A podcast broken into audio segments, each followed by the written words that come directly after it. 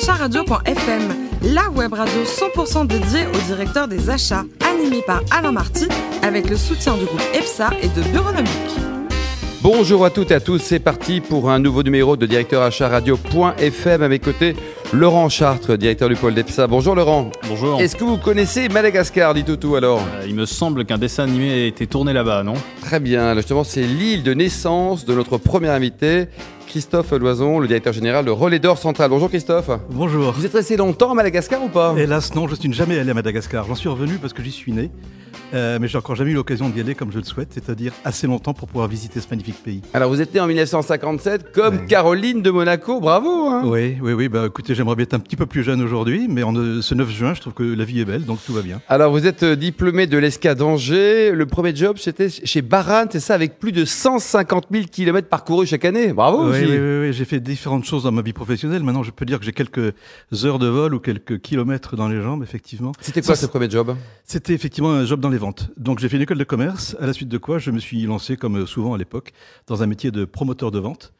Ce qui m'a permis d'être très fier de moi parce que j'étais brillant à l'école et je suis sorti dans le cirage. Dans le Puisque cirage, quoi. Je suis rentré chez Baran. Et vous aviez des- belles marques, hein, il y avait quoi? Il y avait Purina à l'époque, c'est ça? Alors le groupe s'est fait racheter par le groupe Purina, qui est Ouais. un groupe de, de pet foods, et qui assez rapidement a développé le métier. Donc de promoteur de, de vente, je suis assez rapidement devenu directeur régional, puis directeur national des ventes. 1982, vous allez rentrer chez Unilever, vous y passez plus de 25 ans. Alors, il paraît que les anciens d'Unilever, c'est un énorme réseau. Vous nous confirmez ou pas? Un réseau Ouais, actif. alors, euh, J'aime pas parler d'anciens parce que ça fait un peu dinosaure. J'aimerais bien ne pas être un dinosaure. On peut être Euh, ancien en ayant passé une année, attention. hein. Oui. Et puis quand on passe euh, autant de temps dans une entreprise comme celle-ci, c'est le signe qu'on n'est pas resté à la même position. En réalité, j'ai changé de job tous les 2-3 ans, ce qui me fait me dire que j'ai eu le sentiment de changer très souvent d'employeur. Allez, un, une- un petit souvenir par grande marque. On commence par les soupes Roico. Ah bah oui, parce que du cirage, je suis arrivé dans le potage. Donc il a fallu que j'évolue et j'ai fait euh, une brillante carrière marketing, si je puis dire, dans le potage, en charge de la marque Roico, potage déshydraté. Ça marche bien, ça, non? Oh, ça a eu marché, et puis ensuite je me suis développé dans d'autres catégories de produits, notamment les produits de toilette, rien à voir. Et Fabergé aussi, hein, en belle marque, avec euh, Elida Fabergé. Oui, c'est ça. Les produits de toilette, ce sont des marques qui s'appellent euh, Dove, euh, Signal, Axe, Rexona. Là, on, on- on change de métier et on a effectivement un vrai marketing entre les mains. Lipton, c'était une belle aventure, Lipton? Alors ça, c'était la plus belle aventure de ma vie, oui, parce que je suis resté dix ans euh, dans la dans l'aventure Lipton, d'abord comme directeur marketing vente et ensuite comme directeur général de la de la branche. Euh, c'était magnifique. On a lancé le thé glacé à cette période-là. L'ice tea, c'est dans quelle année d'ailleurs Ouais, Ice Lipton tea Ice Tea. Lipton Ice Tea, toujours. Lipton, toujours. hein, En avant, Toujours. pour bien dire le Always, nom de la marque. always. Et alors, vous avez également été le patron de l'activité glace. Et alors précisément, ayant réussi sur l'activité du thé et du thé glacé, Unilever m'a proposé de prendre le- la présidence de la, de la filiale des glaces, Cogesal Mico, que j'ai donc prise en 2006. Et euh, c'est ce qui m'a fait découvrir ce métier de la glace, qui est un métier extraordinaire.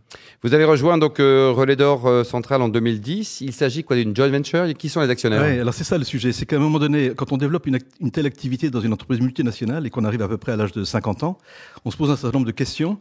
Et je dirais même que si on ne se les pose pas, euh, votre employeur vous les pose. Donc il y avait un carrefour à l'âge de 50 ans à, à négocier.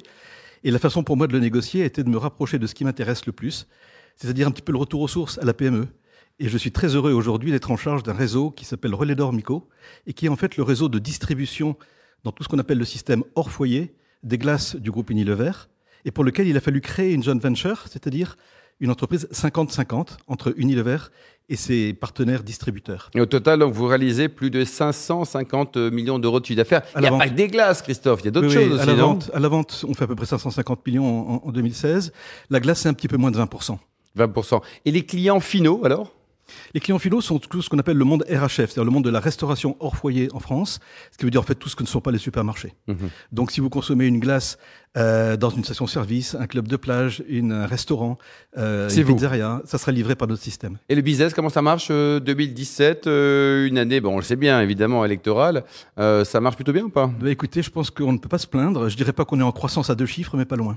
Laurent, Laurent euh, Chartres, quelle question à notre invité Bah écoutez, 550 millions d'euros de chiffre d'affaires, un beau montant. Euh, mais aujourd'hui, quels sont les principaux segments de dépenses euh, justement de Relais d'Or? En fait, quand on parle de dépenses chez le Relais d'Or, il s'agit en fait d'achat, d'achat, puisque c'est une centrale de référencement à la base. Relais d'Or euh, Mico a une centrale que je dirige qui s'appelle Relais d'Or Centrale, euh, dont le rôle est de pouvoir compléter les glaces d'Unilever par tout ce que sont les achats de produits complémentaires et tous les services qui vont avec. Donc, ce que nous achetons principalement, ce sont des produits agroalimentaires, euh, dans tout ce qui fait que le client final, dont nous parlions tout à l'heure, pourra justifier la livraison de sa glace par tous les produits qui vont bien avec. Donc nous approvisionnons aussi bien des produits comestibles pour l'entrée, le dessert, que le, le plat principal. D'accord, pas de packaging par contre. Non, on n'est pas dans le packaging, on est vraiment dans euh, l'assiette et le cœur de l'assiette. Euh, en, en, termes clairs, nous faisons à peu près 50% de notre achat en ce que nous appelons les produits bruts, que sont des produits de la mer ou des produits carnés. Euh, et après, nous faisons l'autre moitié dans ce que nous appelons les produits élaborés, qui sont des produits salés ou des produits sucrés. Laurent? Très bien. Et comment vous intégrez justement ces résultats dans le bilan par rapport aux objectifs de votre département achat? Comment est-ce que vous intégrez ça au final dans le chiffre d'affaires de, la centrale? Alors Ça, c'est une bonne question parce qu'on nous la pose souvent et la réponse étonne également. Nous sommes en fait une centrale de référencement et de service. C'est-à-dire qu'en réalité, ce que nous faisons comme activité génère un profit pour le compte de nos partenaires que sont nos distributeurs. Et, et, et tout le système est fait pour qu'en joint venture avec Unilever, nous procurions à Unilever ce qu'on appelle une route to market, c'est-à-dire en réalité un système de distribution qui lui permet d'atteindre à peu près ce que nous faisons aujourd'hui, c'est-à-dire 70 000 clients euh, directs. 70 000 clients ouais, Nous avons 70 000 clients. C'est uniquement dire... français, ça, Christophe hein Exactement, sur l'Hexagone et la Corse, donc toute la France, on va dire, euh, métropolitaine. Et sur ces 70 000 clients, ce que nous faisons, c'est qu'en fait, nous avons le, la capacité de générer l'achat pour euh, le compte de nos distributeurs. Et cet achat, ce sont nos distributeurs qui le pratique par la relation directe avec les fournisseurs. Et à partir de là, les comptes de résultats, en fait, sont dans leurs propres comptes et non pas dans les nôtres. Laurent? D'accord. Et donc, est-ce qu'il y a une stratégie d'achat finalement au niveau du groupe Pomona euh, et est-ce qu'elle s'intègre avec potentiellement le groupe Unilever?